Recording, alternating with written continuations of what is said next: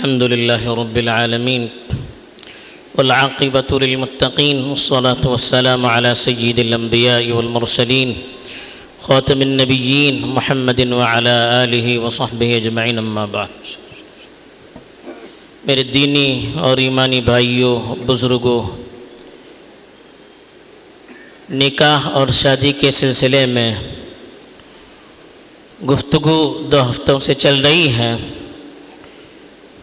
ابتدا ہی میں بیان کیا گیا تھا کہ اسلام میں شادی یا نکاح کا مطلب صرف اپنی خواہشات کو پورا کرنا یا اپنے نفس کو تسکین پہنچانا نہیں ہے یا اپنی منمانی کسی بھی طریقے سے آپس میں رشتہ جوڑنا یہ نہیں ہے، بلکہ اسلام تو ایک پاکیزہ معاشرے کو تشکیل دینا چاہتا ہے۔ ایک بہترین گھرانہ جو آپس میں محبت کرنے والا ہو، ایک دوسرے کا خیال رکھنے والا ہو، ایسا گھرانہ وجود میں لانا چاہتا ہے۔ میاں بیوی کے اندر آپسی اتحاد، اعتماد اور ایک دوسرے سے محبت اور ایک دوسرے کے ذریعے سے آپسی حفاظت اس چیز کو رواج دینا اسلام چاہتا ہے۔ اس لیے اسلام رشتے بھی کس طرح سے منتخب کیے جائیں، اس کی طرف بھی رہبری کرتا ہے۔ یعنی کن عورتوں سے ایک مسلمان شادی کر سکتا ہے؟ کن عورتوں سے شادی کی اس کو اجازت نہیں ہے؟ اس کی تفصیلات بھی قرآن مجید میں تفصیل سے بیان کی گئی ہے اور اللہ کے رسول صلی اللہ علیہ وسلم نے اپنی احادیث میں اس کی اور وضاحت بھی کی ہے۔ اس لیے کہ آپسی رشتے اس وقت محبت اور اعتماد کے ساتھ چل سکتے ہیں جب دونوں طرف سے کشش بھی ہو۔ کچھ رشتے ایسے ہوتے ہیں جس میں ایک دوسرے کے احترام کا خیال رکھنا پڑتا ہے۔ کچھ رشتے ایسے ہوتے ہیں جو بچپن سے ایک ساتھ چلتے آتے ہیں۔ کچھ رشتے ایسے ہوتے ہیں کہ جس میں کوئی رکاوٹ ہوتی ہے۔ کچھ رشتوں میں معاشرے کی تنظیم، معاشرے کو ایک سسٹم کے ساتھ آگے بڑھانے میں تکلیف ہوتی ہے۔ کچھ رشتوں سے ایمان میں خطرہ ہوتا ہے۔ کچھ رشتوں میں آدمی کے پاک دامنی کا خطرہ ہوتا ہے۔ تو ایسے رشتے جس کے ذریعے سے انسان کی آپسی زندگی میں کوئی رکاوٹ پیدا ہو سکتی ہو، ایسے رشتوں سے قرآن میں روکا گیا ہے۔ قرآن میں تفصیل سے بتایا گیا ہے۔ اس کی روشنی میں علماء علماء نے کچھ ترتیب بتائی ہے۔ ایک تو ہے نصبی رشتہ داری۔ آپسی جو رشتہ داری ہوتی ہے خاص رشتہ داریاں۔ جن رشتہ داریوں کی وجہ سے گھرانہ آپس میں ملتا ہے۔ اور آپس میں انتہائی بے تکلفی رہتی ہے۔ ایسے لوگوں سے شادی کرنے کی اجازت نہیں ہے۔ اسی لیے قرآن نے کہا، حرمت علیکم امہاتکم و بناتکم و اخواتکم و و الاخی و بنات الاختی سات قسم کے رشتے بتائے۔ ایک تو کہا کہ تمہاری مائیں تم پر حرام ہے جس ماں کے پیٹ سے ہم دنیا میں اللہ تعالی ہم کو وجود میں لاتا ہے، جو ماں ہمیں بچپن میں پرورش کرتی ہے، اس ماں سے تو ہمارا ازدواجی رشتہ نہیں ہو سکتا، ان کا احترام ہوتا ہے۔ ان کی بہت سی ایسی خدمتیں ہوتی ہیں، ایسے حقوق ہوتے ہیں جس کو پورا کرنا بچے کی ضرورت ہوتی ہے۔ تو یہ رشتہ چل نہیں سکتا، اس لیے کہا، اپنی ماں سے شادی کرنا حرام ہے۔ اب ماں سے جتنی بھی اوپر کے رشتے ہوں گے، آپ کی دادی ہے، آپ کی نانی ہے، اس طرح سے جتنے نیچے کے رشتے ہیں، وہ سب آپ پر حرام ہے۔ ایسی عورت ہے، وہ اپنے باپ کے ساتھ شادی نہیں کر سکتی، اپنے دادا، اپنے نانا کے ساتھ شادی نہیں کر سکتی۔ یہ حرام ہے شریعت میں۔ ایسے ہی آپ کی اولاد، آدمی اپنی بیٹی سے شادی نہیں کر سکتا، حرام ہے۔ نیچے سے جو سلسلہ چلے گا پوتی، نواسی، جو بھی ہے یہ سارا رشتہ آپ کے لیے حرام ہے۔ ہم سے جو رشتہ چلتا ہے، وہ رشتہ ہم پر حرام ہے۔ ان سے ہم شادی نہیں کر سکتے۔ عورت بھی اسی طرح سے شادی نہیں کر سکتی۔ اپنے بیٹے سے شادی وہ نہیں کر سکتی۔ ایسے ہی بہن ہے۔ بہن، بھائی کا جو رشتہ ہوتا ہے، ہم سوچ نہیں سکتے۔ چاہے وہ حقیقی بہن ہو یعنی جن کے ماں باپ ایک ہوں یا اللہ بہن ہو، باپ ایک ہو، ماں دو ہو، یا اخیافی بہن ہو، ماں ایک ہو، باپ دو ہو، ایسا اگر رشتہ ہے، ایسی بہنیں ہیں، تو ان سے بھی شادی جائز نہیں ہے۔ ایسے ہی عورتوں کے لیے بھی یہی ہے، اپنے حقیقی بھائی اللہ بھائی، اخیافی بھائی، کسی طرح کے بھائی کے ساتھ اس کا رشتہ نہیں ہو سکتا، اس کی شادی نہیں ہو سکتی۔ ایسے ہی خالہ ہے، پھوپھی ہے یعنی ماں کی بہن، باپ کی بہن، یا ماں کی خالہ، یا باپ کی خالہ، ماں کی پھوپھی باقی باپ کی پھوپھی، ان سب سے رشتہ نہیں ہو سکتا۔ ان سب سے شادی نہیں ہو سکتی، حرام ہے۔ ایسے عورتوں کے لیے بھی یہی معاملہ ہے۔ ماموں ہیں، چچا ہے باپ کے ماموں ہیں، باپ کے چچا ہیں، ماں کے ماموں ہیں، ماں کے چچا ہیں۔ یہ جو رشتہ ہے، یہ ہمیشہ ہمیش کے لیے ایک مرد پر بھی اور ایک عورت پر بھی حرام ہے۔ ایسے ہی بہن کی لڑکیاں ہیں یا بھائی کی لڑکیاں، بھتیجیاں ہیں، بھانجیاں ہیں، یہ بھی حرام ہے آدمی پر، ان سے شادی نہیں کر سکتا۔ عورت بھی اسی طرح سے اپنے بھتیجے کے ساتھ، اپنے بھتیجی کے ساتھ شادی نہیں کر سکتی۔ ایسے ہی ولا تن کی ہو ماں نہ کہا آبا من النساء۔ باپ کی بیویاں بھی، باپ کی کوئی دوسری بھی بیوی ہے تو وہ بھی لڑکے کے لیے حرام ہے۔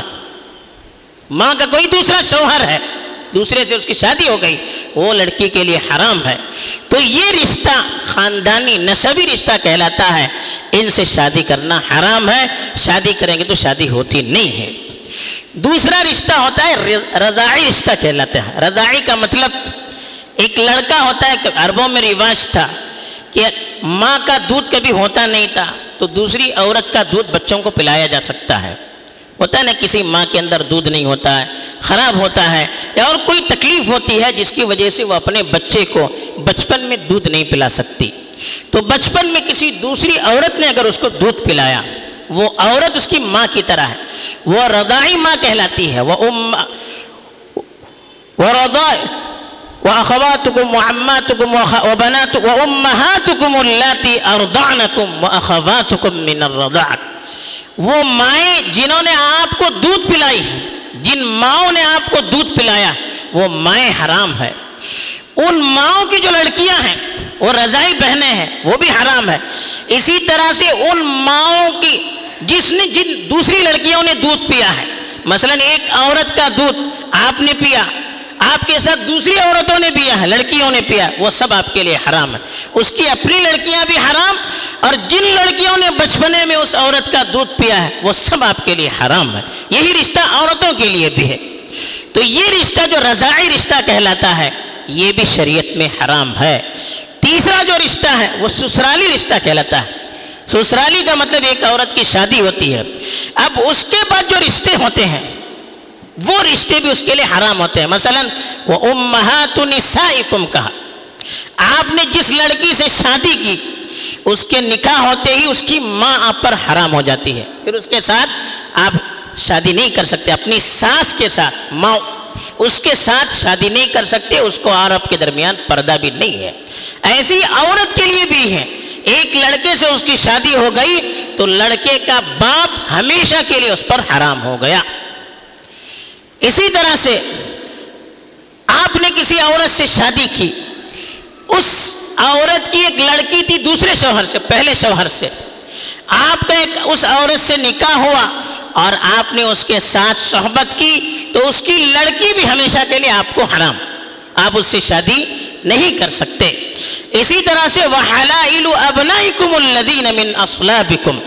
آپ کی جو حقیقی فرزند ہیں آپ کے لڑکے، آپ کے بچے ہیں، ان کی بیویاں، یہ آپ پر حرام ہیں یعنی آپ کی بہویں، جو بہو ہوتی ہے، وہ مرد کے لیے حرام ہوتی ہے۔ ان سے کسی طرح نکاح کا رشتہ نہیں ہو سکتا۔ ہمیشہ، ہمیش کے لیے رشتہ حرام ہے۔ ایسی عورتیں بھی اپنی لڑکی کے شوہروں کے ساتھ ان کا رشتہ پھر کبھی نہیں ہو سکتا۔ ہمیش ہمیش کے لیے رشتہ حرام ہوتا ہے۔ تو یہ سسرالی رشتہ کہلاتا ہے۔ ایسی چوتھا رشتہ ہے۔ آپس میں اگر ایسی دو عورتوں کو اور شادی میں رکھا جائے، ایک سے زائد آدمی شادی کر سکتا ہے، لیکن ایسی دو عورتوں کا ایک ساتھ رکھنا بھی حرام ہے، جن کے درمیان بہت قریبی رشتہ ہے۔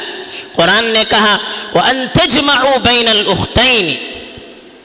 دو حقیقی بہنوں کو ایک ساتھ آپ اپنے نکاح میں نہیں رکھ سکتے۔ دو بہنیں ایک ساتھ ایک نکاح میں نہیں رہ سکتی۔ ایک کے انتقال کے بعد دوسرے سے شادی کر سکتے ہیں۔ ایک کو طلاق ہو گیا، دوسرے سے شادی کر سکتے ہیں۔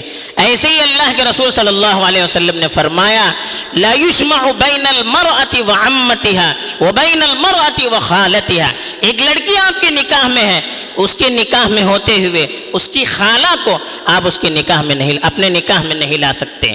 اس کی پھوپھی کو آپ اپنے نکاح میں نہیں لا سکتے۔ اس لیے کہ بہن بہن کا رشتہ، خالہ اور بھانجی کا رشتہ، پھوپھی اور بھتیجی کا رشتہ، یہ بہت مضبوط رشتہ ہوتا ہے۔ اب دونوں کو ساتھ رکھیں گے، آپس میں انتشار ہوگا۔ اس لیے اس طرح کے نکاح سے اسلام نے روکا ہے۔ پانچویں جو بتایا، والمحصنات من النساء۔ وہ عورت جو پہلے سے کسی کے نکاح میں ہے ابھی اس کے شوہر کا انتقال نہیں ہوا، یا ابھی اس کا طلاق نہیں ہوا، وہ کسی کے نکاح میں پہلے سے ہے، اس سے کوئی شادی نہیں کر سکتا، وہ حرام ہے۔ جب تک وہ اپنے شوہر سے الگ نہ ہو جائے یعنی اس کا طلاق ہو گیا، اس کے شوہر کا انتقال ہو گیا، تب نکاح کر سکتے، لیکن جب تک کوئی عورت اپنے شوہر کے نکاح میں ہے، تو اس سے کوئی دوسرا آدمی شادی نہیں کر سکتا۔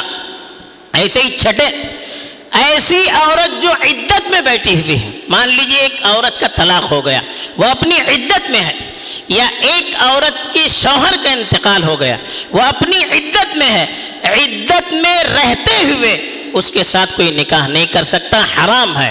ولا تعظیم عقدت النکاح حتى يبلغ الكتاب اجلا کا قرآن نے کہا، اس وقت تک آپ نکاح کا ارادہ نہیں کر سکتے، جب تک اس کا اس کی عدت کی مدت پوری نہ ہو جائے۔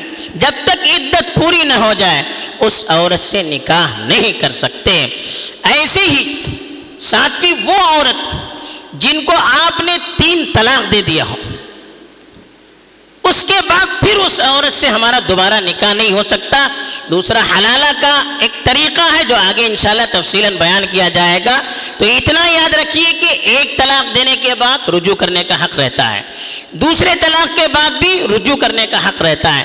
لیکن تین طلاق ہم نے کسی عورت کو دے دیا۔ چاہے ایک مجلس میں دے، چاہے تین مجلس میں الگ الگ دے، پھر آپس میں ان کا رشتہ نہیں ہو سکتا۔